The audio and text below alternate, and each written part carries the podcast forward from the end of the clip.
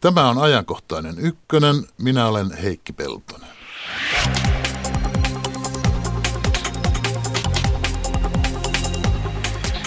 Ukrainassa ovat aseet hetkeksi vaienneet.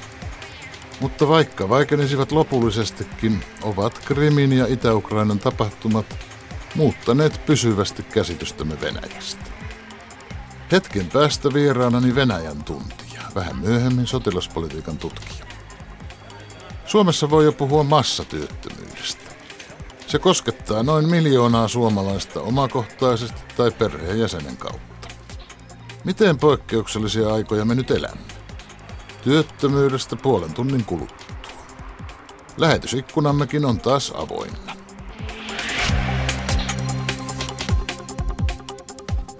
Tervetuloa ajankohtaiseen ykköseen Rene Nyyberg. Kiitos. Sinä olet eläkkeellä oleva suurlähettiläs, entinen Moskovan suurlähettiläs muun muassa Venäjän tuntija. Kyllä, kyllä, kyllä. Nyt on Ukrainassa tulitauko, mutta eihän se vielä ole sopimus, joka lopettaisi konfliktin ja riisuisi osapuolet aseista. Onko, onko tämä kuitenkin käännekohta? No onhan se merkittävä saavutus, että aseet on vaienneet, e, mutta katsotaan miten, tässä, miten tästä eteenpäin, koska se peruskysymys on yhä, yhä tota, auki ja se on se, että kykeneekö Ukraina itsenäisesti päättämään omista asioistansa ja onko Ukrainan valinta suuntautua länteen yhteistyössä Euroopan unionin kanssa semmoinen, semmoinen ratkaisu, jonka se pystyy, josta se pystyy pitämään kiinni. Sinä olet René Nyberg New York Timesissa julkaistussa kirjoituksessa siis suositellut Ukrainalle suomettumisen malli, että sillä lailla suuren naapurin kanssa pärjätään. Meillä on kokemusta, hyödyntäkää niitä. Voiko nyt Suomen entistä mallia suositella näin erilaisessa tilanteessa Ukrainalle? Kun ajattelee, että eikö suomettumisen viimeinen käyttöpäivä ollut jo ohi? E, tota, se, se, se, Oikaisinko liikaa? Kyllä, koska sen, sen artikkelin tota, idea ei missään tapauksessa ollut antaa Ukrainalle neuvoja, joita Ukraina ei kaipaa. Eli, eli tota, ei Suomen, Suomi ole Ukrainalle esimerkki, koska Suomea ja Ukrainaa ei voi verrata. Sen sijaan Suomen kokemus tällaisesta epäsuhtaisesta mm, painoarvoltaan epäsuhtaisesta yhteydestä Venäjään, siis heikon ja vahvan välisestä, välisestä kamppailusta, niin se on, se on tota tutkimisen arvoinen asia. Se voi jossakin tapauksessa antaa ajatuksia, ehkä vai inspiraatio siihen, miten, miten toimia, koska se Suomihan lähti liikkeelle epätoivoisesta, toivottomasta tilanteesta, vaikka se vältti miehityksen e, ja, ja silti kykeni e, tota, elämään ja pärjäsi Venäjän kanssa, eli Neuvostoliiton kanssa. Se on Suomelta suuren suokan saavutus. Ja sen takia Suomen esimerkki on mielenkiintoinen, mutta ei Suomea ja Ukrainaa voi verrata. Ja kyllä siinä artikkelissakin on aika selvästi sanottu, että ei minä, ei minä neuvoja tarjoa. Selvä. No kesällä joukko amerikkalaisia ja venäläisiä eksperttejä voi sanoa tapasi toisessa epävirallisesti täällä Suomessa, poistoissa Lovisan lähellä. Oliko sinusta niissä poistojen ajatuksissa siellä tehdyssä paperissa ohjelmassa, mikä se oli, niin jonkunlaista pohjaa ratkaisulle Ukrainassa? Poistojen tausta on, on mielenkiintoinen. Tota, amerikkalaiset ystävät otti minuun yhteyttä joskus, joskus keväällä aika varhain ja, ja, ja, ja en, en heti ymmärtänyt, mitä, mistä he, mikä heidän ajatuksensa oli. He vaan valitti sitä, että ei ole olemassa kunnollisia keskusteluyhteyksiä. Ja kun sitten venäläiset soitti minulle, niin silloin mä täysin mistä on kysymys. Kysymys oli Henry Kissingerin ja Evgeni Primakovin taustaporukoista, jotka olivat sitä mieltä, että venäläisten ja amerikkalaisten tulee keskustella kanssaan. Ja koska kysymyksessä on siis, kysymyksessä on, on siis ei-hallituksen palveluksessa olevat henkilöt, niin kysymyksessä ovat keskustelut eikä neuvottelut. Ja Suomessa meni vähän keskustelu ja neuvottelu sekaisin. Ja kun Suomea lähestytään tämmöisessä asiassa – kysymys oli, että voisimmeko jossakin hotellissa kokoontua, niin, niin, niin tota, mä sanon heti, että ei, ei, ei mennä hotelliin, mennään Boistyöhön Juha Nurmisen omistavalle saarelle, jossa 2010 järjestettiin tota vastaamanlainen keskustelutilaisuus. Silloin, silloin aiheena oli ohjusten torjunta, mm-hmm. torjun, torjunnan problematiikka. Erkki Tuomioja, ulkoministeri, suost, tota, ilmoitti heti että ulkoministeriö on valmis, valmis tätä kustantamaan tämän, siis tämän poistyön, poistyös, kolme vuorokautta poistyössä, ja siellä sitten oltiin. Se, mitä nämä, nämä, nämä tota, Yhdysvaltain ja Venäjän entiset, entiset monilla, oli, monilla nimittäin on hallitustausta, molemmat ovat olleet hallituksen palveluksessa, ja nämä vapaat ja vähemmän vapaat tutkijat sitten, ja sitten panivat paperille, niin se oli vain yksi monista yrityksistä. Tilanne on sen jälkeen muuttunut ja kehittynyt. Tilanne on muuttunut ainakin yhdessä suhteessa. Minusta en minä tiedä ratkaisevasti, kun sen poistojen paperissa todetaan, että pitäisi olla molemminpuolinen kunnioitus Ukrainan liittoutumattomalle asemalle, jonka Ukrainan laki vahvistaa. Ukrainan laki tekeekin niin, mutta aikovat muuttaa sitä lakia, eikä Ukraina tähtää enää liittoutumattomuuteen. Paljonko se muuttaa tätä koko asetelmaa? Siis, siis Ukraina, Ukrainan tilannehan on, on hyvin vaikea. Ukraina on taloudellisesti heikossa tilanteessa ja tämä, ja tämä siis aselepohan, tota, ei ole vielä ratkaissut yhtään mitään. Siis tämähän on tulitauko, eikö niin? No, tulitauko, se on vielä, vielä, vielä enemmän, se on tulitauko, se on, se on siis, me, Suomikin, Suomi, Suomessa tota, astui voimaan neljäs päivä 4. päivä 9. 1944 tulitauko Suomen ja Neuvostoliiton välillä, josta sitten tuli myöhemmin aselepo, jota kutsuttiin välirauhaksi. Aivan oikein. Terminologia on tämä. Tämä on siis vasta siis vasta siis toisten amma- Vaatimattomin aste tässä näin on, näin on. Ja, ja tota, se ei ole ratkaissut vielä mitään. Minun mielestäni on selvää, että, että Moskova ei nykyis, nykyisen Kiovan, hyväksy Kiovan nykyistä linjaa.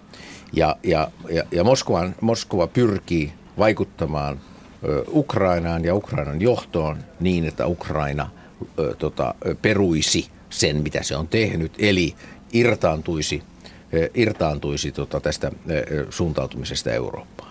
Mitä sitten tulee varsinaiseen sen liittoutumattomuuteen, eli kysymykseen, voiko, voisiko Ukrainasta joskus tulla Naton jäsen, niin minun mielestäni se on, ei ole ajankohtainen, se ei ole näköpiirissä, eikä se ole edes realistista. Sen sijaan kysymys on siitä, että synty, kasvaako, syntyykö, kehittyykö meille Kiova, Ukraina, joka slaavilaisena ja ortodoksisena yhteiskuntana – lähtee toiselle kehityksen tielle kuin mitä tämän päivän Moskova on lähtenyt. Eli jos asiaa vähän kärjistää, ha, syntyykö meille Kiova, joka, onko, onko, tuleeko, haastaako Kiova yhteiskuntamalliltansa ja ajatuksiltansa Moskovan? Mm, menettämättä silti identiteettiä, muuttumatta silti ikään kuin länneksi. Ei, ei, ei, ei Ukrainasta länttä tule. Se, siis, kysymys on, Ukra, siis kysymys on toisenlaisesta, toisenlaista lähtökohdasta. Oranssivallankumouksen ja Maidanin, Maidan ovat, ovat toistensa, toistensa serkuksia. Tarkoituksena oli luoda jotakin uutta. Oranssivallankumouksen lopputulos, lopputulos oli, oli, oli se, että, että, että kaikki palasi ennallensa ja Janukovicin valtaan tulon jälkeen vielä huononi. Maidan oli kapina, spontaani kansannousu Janukovicin valtaa ja Janukovicin päätöksiä vastaan. Ja, ja Venäjän näkökulmasta sekä oranssivallankumous että Maidan ovat y- yrityksiä vaihtaa valta. Ja ne koetaan suoraksi uha, uhaksi myöskin itselleen. Mm.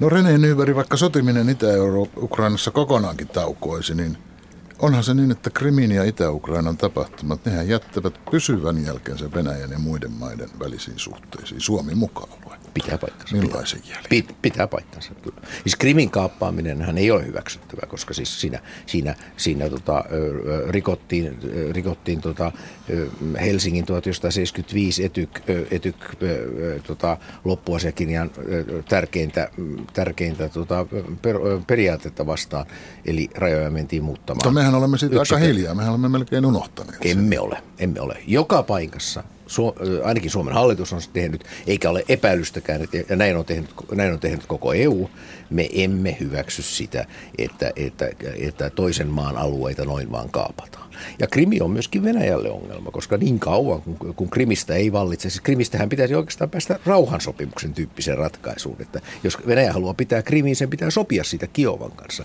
Ja sitä ei ennen kuin se on, siitä, siitä sovitaan, niin ei, Krimille ei voi investoida – eikä se ole myöskään semmoinen, semmoinen, semmoinen tota, alue, jonne, jonne, tota, jonne mennään helpolla. Mm. Miltä näyttää René Venäjän tulevaisuus? Eristyykö Venäjä? Joko omasta halustaan tai muiden painostamana tai itse asiassa sekä että, koska nämähän ruokkivat toisia, niin kuin pakotteetkin ja vastapakotteet. Toivottavasti ei, mutta, mutta kyllä Eivätkö siis... ne, niiden olemuksen kuulu että ne ruokkivat toisiaan? Kyllä, kyllä. Toivomme kyllä, kyllä. Siis toivottavasti Venäjä ei eristäydy, mutta siis kyllä Venäjän toiminnassa ja, ja, ja, ja, niissä, ja sillä, mitä, sillä, mitä Venäjän toiminnat ovat aiheuttaneet, on selvä eristäytymisen makua. Ja kääntyminen, kääntyminen ö, tota Kiinaan, itään, niin ei ole, ei ole millään tavalla ratkaisu, koska Venäjällä ei ole kuin yksi ainoa modernisointikumppani, ja se on Eurooppa. Yhdysvallat ei ole kiinnostunut ja Kiinasta siihen ei ole. Eli, eli tota, noin historiallisesti voidaan sanoa, että Venäjähän on yli 300 vuotta aina – pyrkinyt modernisoitumaan. Aina on ollut, tullut hallitsija, joka on, joka on modernisoinut, sitten modernisointi on lopahtanut, se on taas tullut uusi hallitsija, joka on modernisoinut. Stalin oli mitä suurimmassa määrin modernisoija, koska hän, hän keinot olivat Stalinin, Stalin, Stalinmaisia, mutta hän teollisti Venäjän. Mm. Ja, ja, ja, tota, ja, ja sama on nyt, mutta me nä, sama, sama, sama me olemme nähneet nyt. Mutta meillä on tilanne, voisimme sanoa näin, että eräs modernisointivaihe Venäjällä on päättymässä. Ja, ja se on surullista. Venäjän talous, joka on riippuvainen energian ja raaka-aineen viennistä, ei tule ei, ei, ei, ei kykene rahoittamaan modernin yhteiskunnan rakentamista. Miten Venäjän talous muuten kestää nämä, nämä nyt voimaan astuneet toimet tai lisäpakotteet? Sellaista on lista valmiina odottamassa ensi maanantaita. Siis no... Ja sitten jos ajattelet, että lännällähän olisi mahdollisuus toki paljon suurempaankin kiristysruuvin vääntämiseen esimerkiksi rahoitussektorilla. Niin, rahoitussektori on se, joka, joka, jonka, jonka tota jälki, on, jälki on kovinta ja, ja myöskin, myöskin väli, tota, nopeimmin tehoavaa.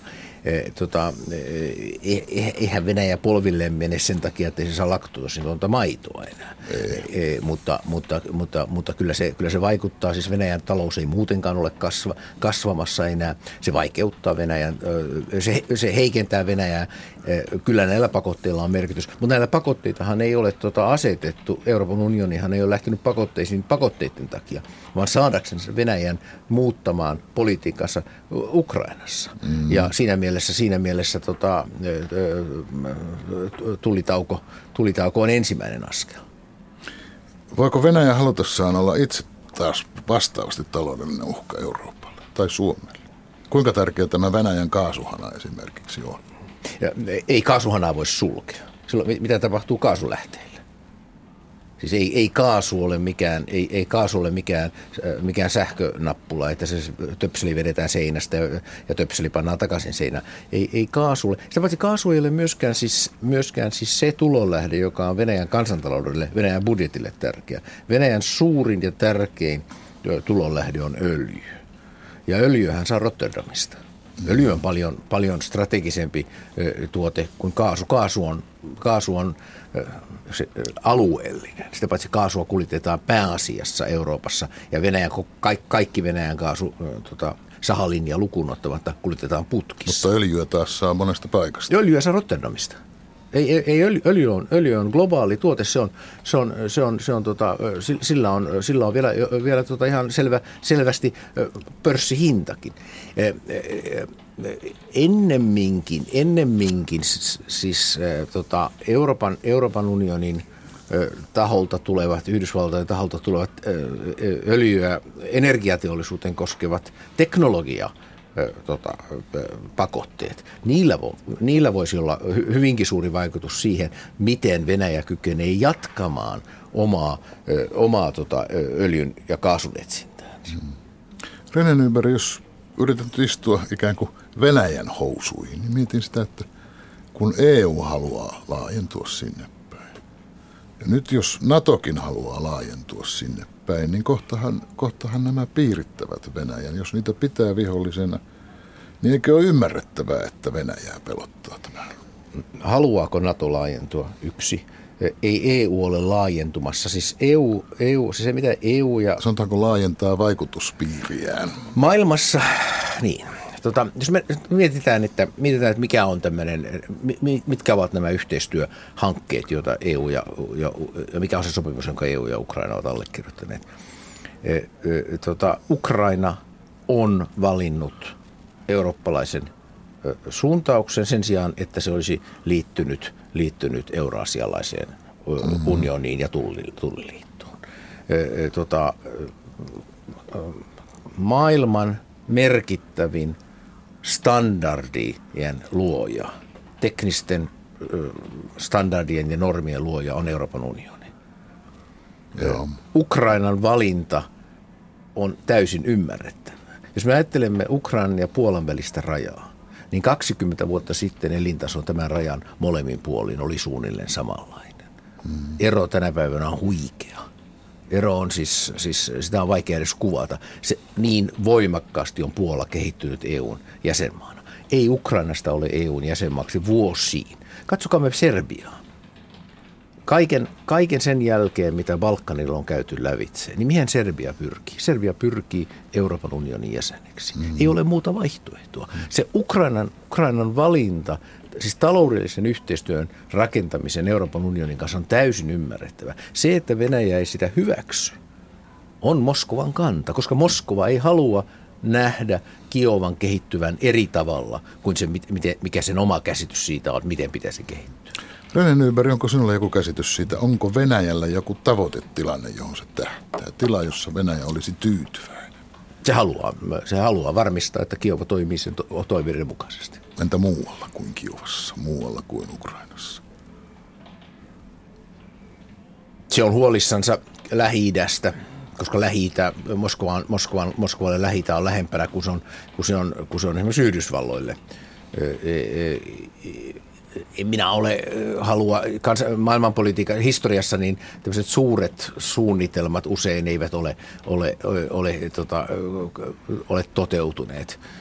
Kyllä, kyllä Venäjän, siis Venäjän tavoite on oman, oman valtansa vahvistaminen, oman yhteiskuntansa vahvistaminen, mutta se ei ole taloudellisesti lähtenyt.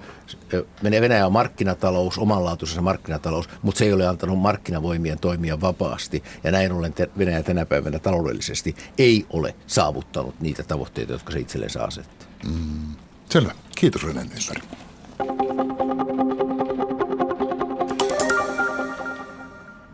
Tervetuloa ajankohtaiseen ykköseen valtiotieteen tohtori ja eversti Pekka Visuri. Kiitos.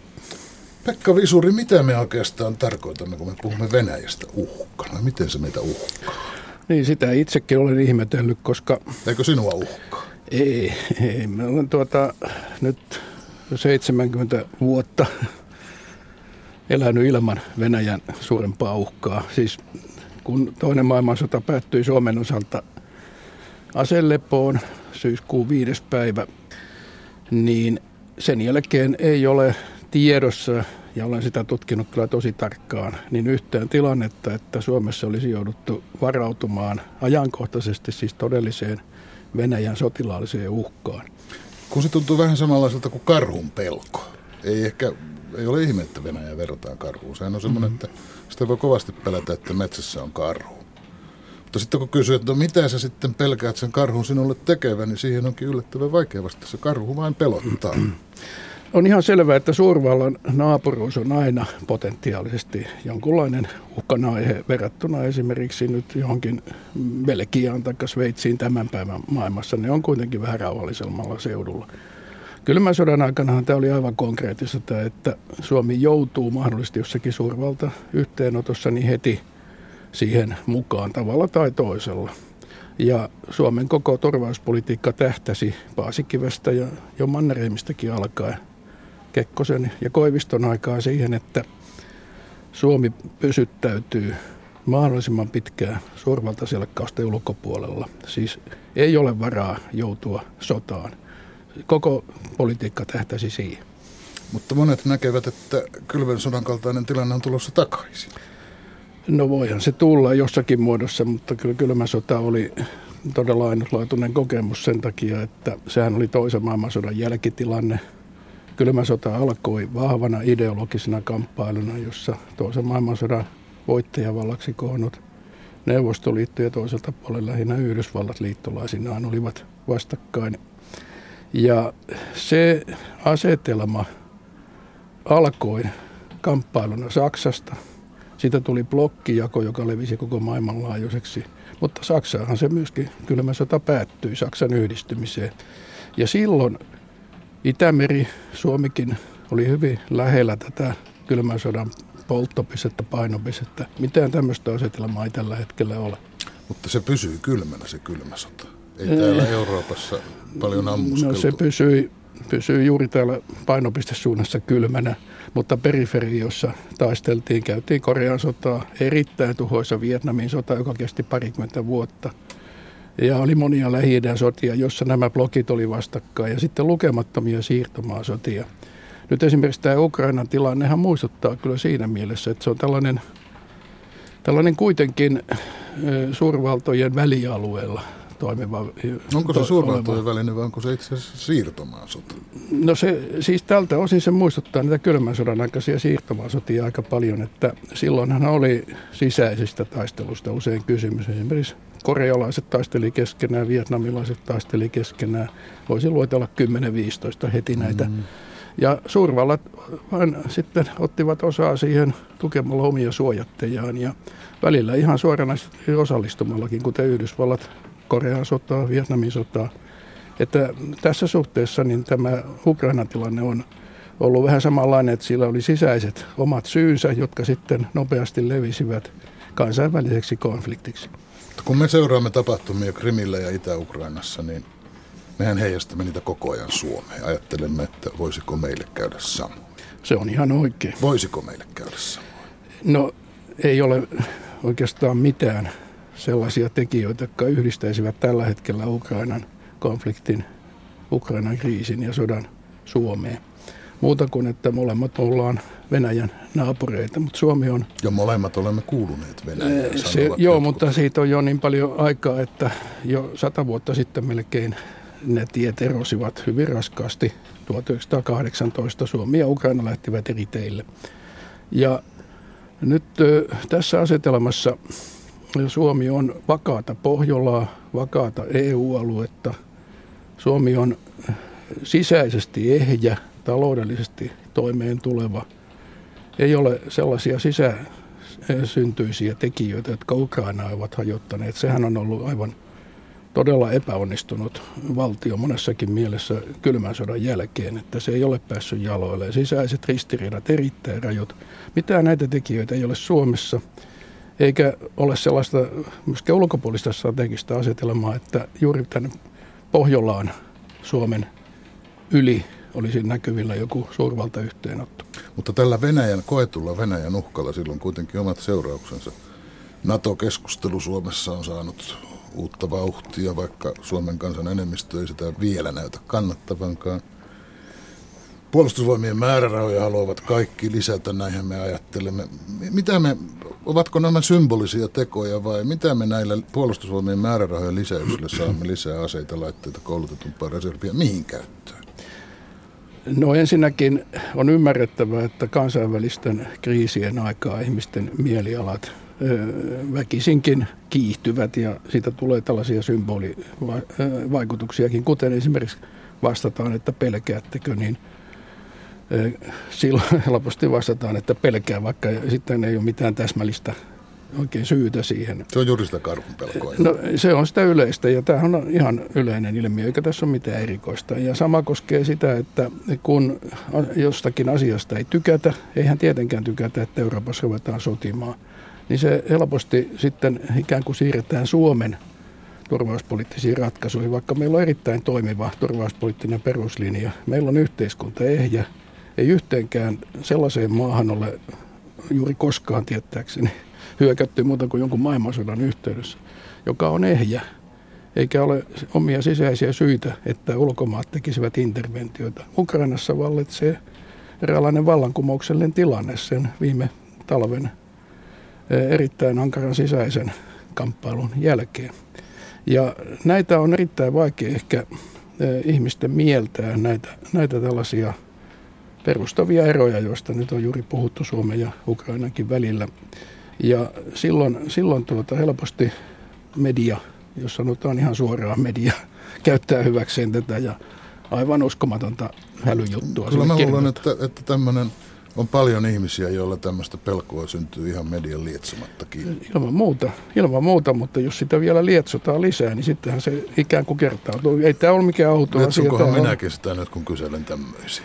Ei. Päättelin kysyä, että mitä meidän pitää ei, kun... Uutta talvisotaa vai Helsingin pommitusta no hyvä, vai kyberhyökkäystä, Vastataan sitten, että on Suomen. erittäin vaikea kuvitella, että uuden talvisodan kaltainen tilanne koskisi Suomea, koska silloinhan oli todella maailmansota alkanut.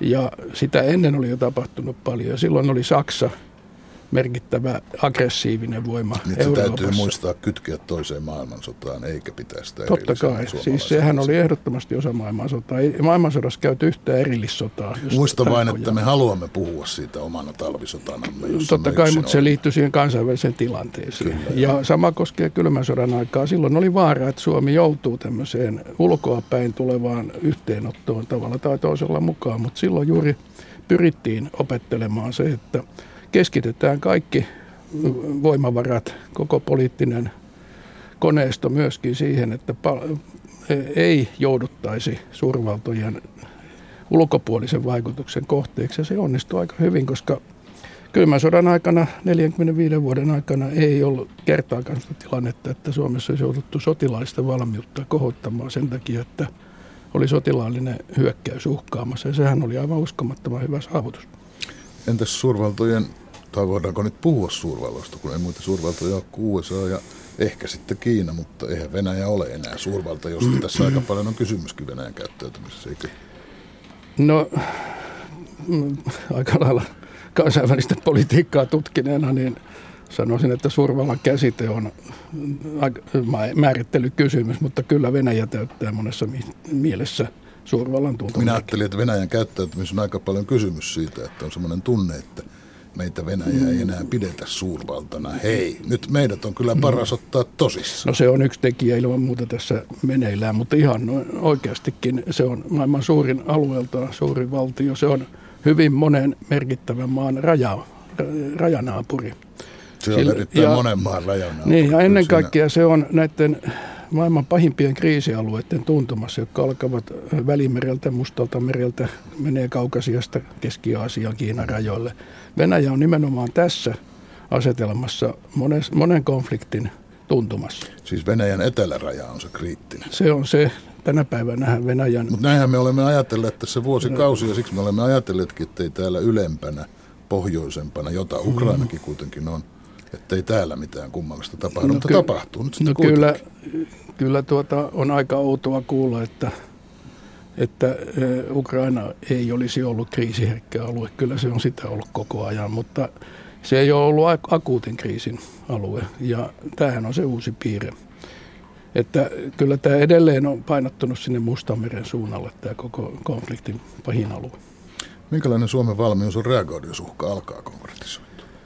Jos se tästä pahenee? jos suurvaltojen välit huononevat todella ratkaisevan paljon. Joo, no, kyllähän tässä on siis se taustalla, että Suomessa on tehty valtava määrä työtä vuosikymmenet kylmän sodan aikana ja sen jälkeen, että Suomen kokonaismaanpuolustuksen kyky on säilytetty. Ja se on Suomen turvallisuuspolitiikan tukena maanpuolustus niin erittäin lujalla pohjalla. Silloin laaja kannatus. Meillä on, meillä on yleiset asevelvollisuudet ja kaikki tämmöiset, mitä ei monessa maassa ole. Ja jos nyt ajatellaan vaikka nyt tätä ajankohtaista Ukrainan tilannetta, niin siellä kun viime talven sisäiset yhteenotot kärjistyivät sitten asevoiman käytön asteelle, niin siellähän on erilaiset sekalaiset vapaaehtoisjoukot taistelee siellä sun täällä.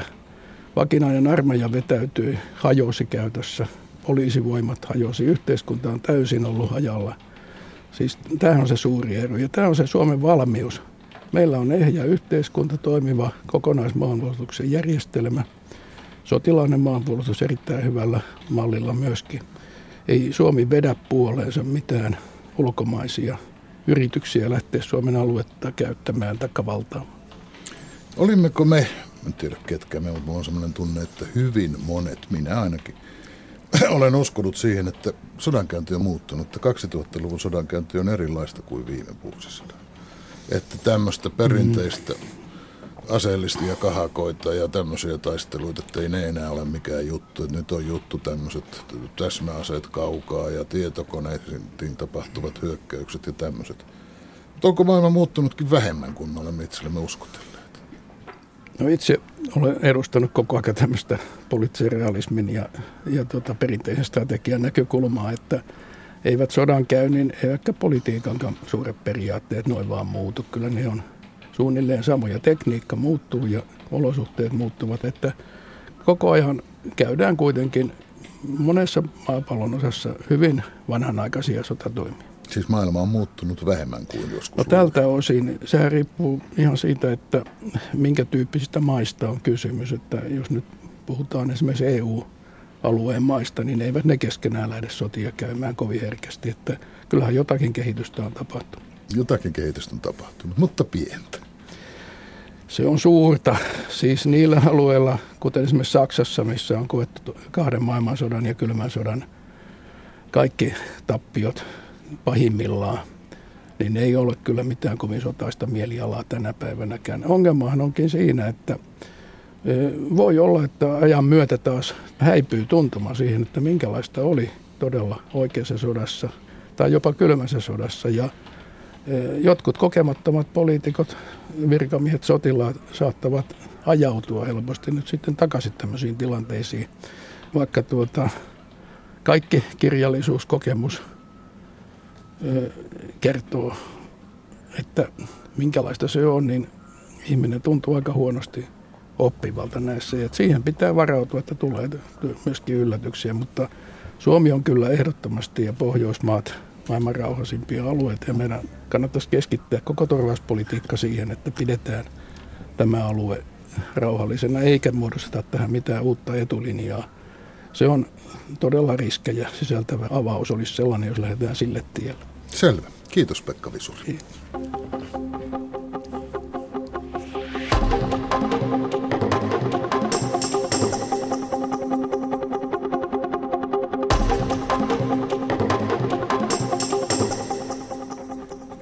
Iida Ylinen, terve. Terve Heikki. Poistoön tapaamisesta, kun oli tuossa lähetyksen alkupuolella puhe, nimimerkki Jallu kysyy lähetysikkunassa, pitääkö Suomen vielä tarjota itseään nykyajan rippentroppeille ja molotoveille paikkana, jossa suurvallat saavat neuvotella siitä, miten viipaloitaisiin jokin kolmas maa. Tässä no, mutta tässä me, me, me, me, puhuimme, me puhuimme René Nybergin kanssa juuri siitä, mitä eroa on neuvotteluilla. Mm. Ja, joo, että, että siellä ei neuvoteltu siellä poistoissa, eikä jaettu maailmaa tiettävästi. Pekka vuorostaan toteaa, että Ukrainalla on nyt suurempi mahdollisuus liittoutua, kun Venäjä otti Krimin. Saanko minäkin poimia täältä mm, yhden, kun toki. se on niin, että on tottunut siihen, että enimmäkseen tulee kielteistä palautetta, mikä on ihan ymmärrettävää, koska – mitäpä sitä jos jostain tykkää, niin rupeaa kirjoittamaan sitä vielä. Mutta kun täällä on kumminkin tämmöinen kuin oi kiitos visurista, löytyy vielä mm. maltillistakin puhetta jatkuvaa pelottelua ja sodanlietsonan vastapainoksi, niin ajattelin, että täytyy se oi lukea. Ja Venäjän karhukin eksyi lähetysikkunaan useamman kerran. Mutta sitten seuraavan aiheen pariin. Keskiviikkona Nordea julkaisi Suomea koskevan talousennusteensa. Kuulemma ensi vuonna näyttää synkältä, hentoa kasvua on ehkä luvassa. Torstaina vuorostaan uutisoitiin, että Euroopan taloutta vaivaa vakavampi rytmihäiriö. Mallioppilas Suomi putosi keskikastiin. Ja tiistaina vuorostaan Suomen maan pääkirjoituksessa ehätettiin jo maalailemaan, että Suomi on Kreikan tiellä. Tätä väitettä haastattelemani asiantuntijat eivät oikein nielleet. Heikki, pistävätkö nämä tällaiset uutiset silmään vai ovatko ne vain, minä vai olen, otatko ne vain sellaisina? Minä, minä olen niin täysin turtunut. Nesteissä ollaan. Okei, okei. Tähän edellä ref- referoimaani uutisvirtaan sopii kuin nenäpäähän myös uutisjuttu, jossa tutkija Pekka Tiainen totesi, että Suomessa voi jo puhua massatyöttömyydestä. Onko todella näin? Siitä lisää kertovat erikoistutkija Tapio Berryholm SAKsta ja työmarkkinoiden asiantuntija Mikko Räsänen EKsta. En nyt aivan menisi allekirjoittamaan, että meillä on massatyöttömyys kyllä nyt ollaan varmasti tilanteessa, että massatyöttömyydestä voi puhua. Meillä laaja työttömyys, johon, johon luetaan sitten muutkin kuin, kuin ihan työttömät työnhakijat, niin on selkeästi yli 400 000 tällä hetkellä ja onhan se valtava määrä. Ekon asiantuntijan Mikko Räsäsen mukaan Suomi kärsii jo massatyöttömyydestä. SAKn erikoistutkija Tapio Bäriholm on massatyöttömyyttä koskevissa arvioissaan varovaisempi. Jos verrataan 30-luvun lamaan tai 90-luvun lamaan, niin ei tämä niin katastrofaalinen tilanne ole. SAKn Bäriholm puhuisi massatyöttömyydestä vasta kun työttömyysprosentti on 10 tuntumassa. Nyt liikutaan noin 9 prosentissa. Ja se on tietysti sietämättömän korkea. Se lamauttaa taloutta, se lamauttaa työpaikkoja, se vie dynamiikkaa. Pitkään Suomen työmarkkinoita tutkinut valtiotieteiden tohtori Pekka Tiainen arvioi viime viikolla, että työttömyys koskettaa suoraan tai perheenjäsenen kautta jo miljoonaa suomalaista. No tässä suhteessahan on niin, että Tiainenkin on saattanut vetää vähän alakanttiin, koska työttömyysjaksoja oli viime vuonna jo yli 800 000 ja yksittäisiä ihmisiä, jotka työ- ja elinkeinoministeriön tilastojen mukaan oli jonkun jakson työttömänä, oli jo yli 600 000. Minkälaisia ihmisiä on tällä hetkellä työtä vailla? Esimerkiksi Microsoftilla työt loppuvat noin tuhannelta insinööriltä. Kyse on yhdestä teollisuushistoriamme suurimmasta insinöörikuntaan kohdistuvasta irtisanomisesta. Millä muilla aloilla on nyt havaittavissa irtisanomisia ja työttömyyttä? Euroopan mittakaavassa ja myös Suomenkin mittakaavasta niin on tämä rakentamisen hyytyminen. Nyt ei enää investoida tuotantorakennuksiin. Meillä on pari tällaista valonpilkkua, joista aikaisemmin ei olisi kukaan rumpua pärisyttänyt, mutta nyt nämä tällaiset Googlen ja Microsoftin tietokonehalli tuotantolaitokset, niin niistä jänisräikkää hallitusta myöten, mutta pääsääntöisesti tällainen teollisuus, kaupan isot investoinnit on hyytymässä ja se puree sitten, ja myös asuntorakentaminen on hyytymässä, niin tämä puree pahasti rakennustyöllisyyteen. Muutama vuosi takaperin yritykset turvautuivat työntekijöiden lomauttamiseen. Onko nykytilanteessa aiheellista sanoa, että lomautusten sijaan nyt jaetaan yhä herkemmin lähtöpasseja? EKn Mikko Räsänen. Lomautukset alkoi ja yleistyi ihan valtavasti silloin 2008, ehkä 2009, kun, kun talous pysähtyi kuin seinään. Ja silloinhan oltiin tilanteessa, jossa kukaan ei tiennyt, kauanko huonot ajat kestävät ja miten nopeasti tästä sitä päästään taas niin kuin hyvään, hyvään kasvuun. Silloin lomautettujen määrä kasvoi noin puolessa vuodessa niin sellaisesta silloisesta normaalista vajaasta 10 tuhannesta niin tuonne 80 000 lomautettuun, joka oli aivan, aivan poikkeuksellinen määrä. Räsäsen mukaan nykyisten huonojen talousnäkymien aikana lomauttaminen olisi väärä ratkaisu. Paradoksaalista kyllä, yksittäisen työntekijän kannalta voi kuulemma olla parempi, että epämääräisen lomautuksen sijaan tietää töiden loppuvan. SAKn Tapio Bäriholm mainitsee, että laman alussa käytäntö oli myös se, että eläkkeelle jäävien tilalle ei palkattu uusia työntekijöitä – Bäriholmin mukaan nyt on havaittavissa, että yritykset irtisanovat herkemmin kuin ennen. Mutta lähtöpassien antamisessa piilee hänen mukaansa myös riski. Talouslamat, mutta myös noususuhdanteet saattavat yllättää ja silloin kun lähdetään irtisanomaan, kun lähdetään jo lomauttamaankin, niin voi olla, että ne parhaat tekijät lähtee muille markkinoille ja sitten niiden perään lähdetään huutamaan. Syksyn mittaan irtisanomisia on luvassa lisää, sillä parin kolmen viikon sisällä YT-neuvotteluista ovat ilmoittaneet ainakin DNA, VTT, Itella, Säteilyturvakeskus, Sanoma, Fatser ja A-klinikkasäätiö. No tässä näkyy esimerkiksi se, että valtiolla on tutkimusrahoituksen rakennetta muutettu hyvin radikaalisti ja se näkyy sitten näiden perinteisten valtion tutkimuslaitosten YT-neuvotteluina. Yksi mittari tutkailla työllisyystilannetta on katsoa avoinna olevien työpaikkojen määrää. Millaisissa luvuissa siellä liikutaan? SAK on erikoistutkija Tapio Bäriholm. Hyvin huonoissa luvuissa, että työvoiman kysyntä on aivan, aivan romahtamassa ja se kertoo tästä, että usko siihen, että tämä kriisi, tämä talouslama Euroopassa olisi nopeasti ratkeamassa, on hiipumassa. EK on Mikko Räsänen näkee asian toisin. Avointen työpaikkojen määrä työnvälityksessä on, on itse asiassa aika vakaa, että se, ne ilmoitetaan noin 30 000 työpaikkaa kuukaudessa, joka myös on sitten toinen, mitä seurataan, niin on sitten avointen työpaikkojen määrä kuukauden lopussa, joka on suunnilleen, suunnilleen samaa luokkaa. Räsänen ei myöskään allekirjoita sitä väitettä, että avoimia työpaikkoja olisi ollut viime kuukausina poikkeuksellisen vähän tarjolla. Ei varmaan poikkeuksellisen vähän, että viimeisin tilasto heinäkuulta niin osoitti 5 prosentin kasvua. Että kyllä työpaikkoja on, mutta ne on sitten aloilta, joita, joita ihmiset ehkä osaa, tai sitten ne on alueilla, jossa, jossa ei ole sitten taas alan, alan tekijöitä saatavilla. Poikkeuksellisen vähän tai ei, jotain työtä on aina tarjolla. Vaan mitä, kenelle ja millaisille osaajille. Mario Draghi piti puheen Jackson Holeissa, jossa hän tarkasteli koko euroalueen työllisyyskehitystä tämän laman aikana vuodesta 2008 tähän päivään saakka, niin palvelualoilla työllisyys on suurin piirtein säilynyt samalla tasolla. Rakennusalalla se on dramaattisesti romahtanut, siellä menee tosi surkeasti.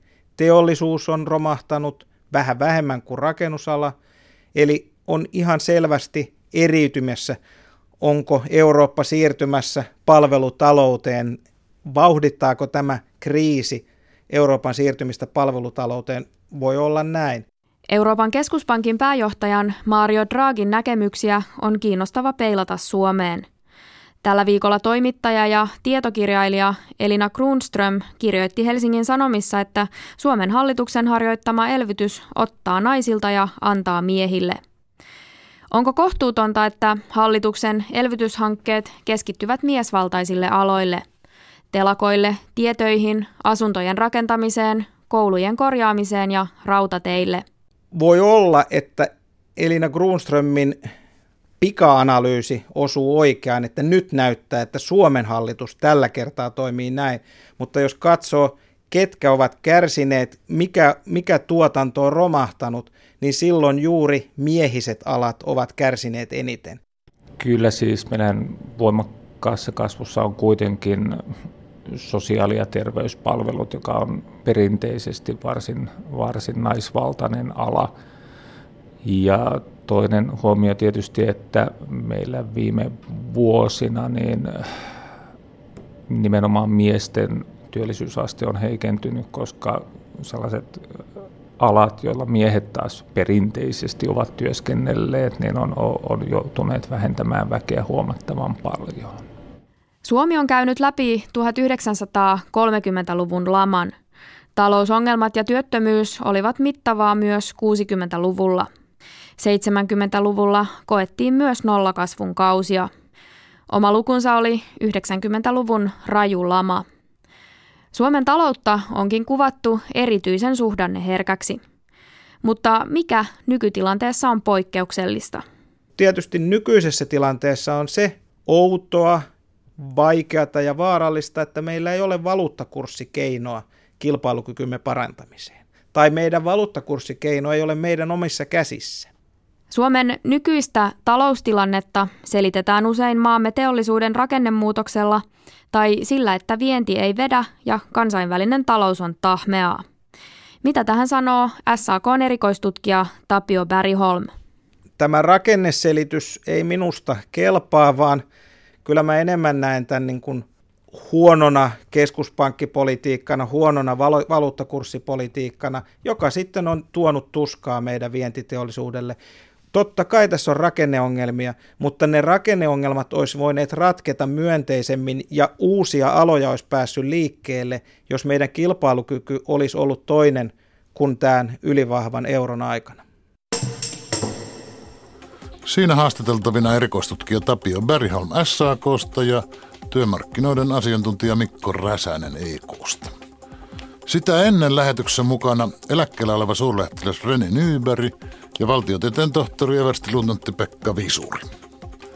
Lähetyksen rakensivat kanssani Pasi Ilkka, Terhi Tammi ja Iida Ylinen. Minä olen Heikki Pelto.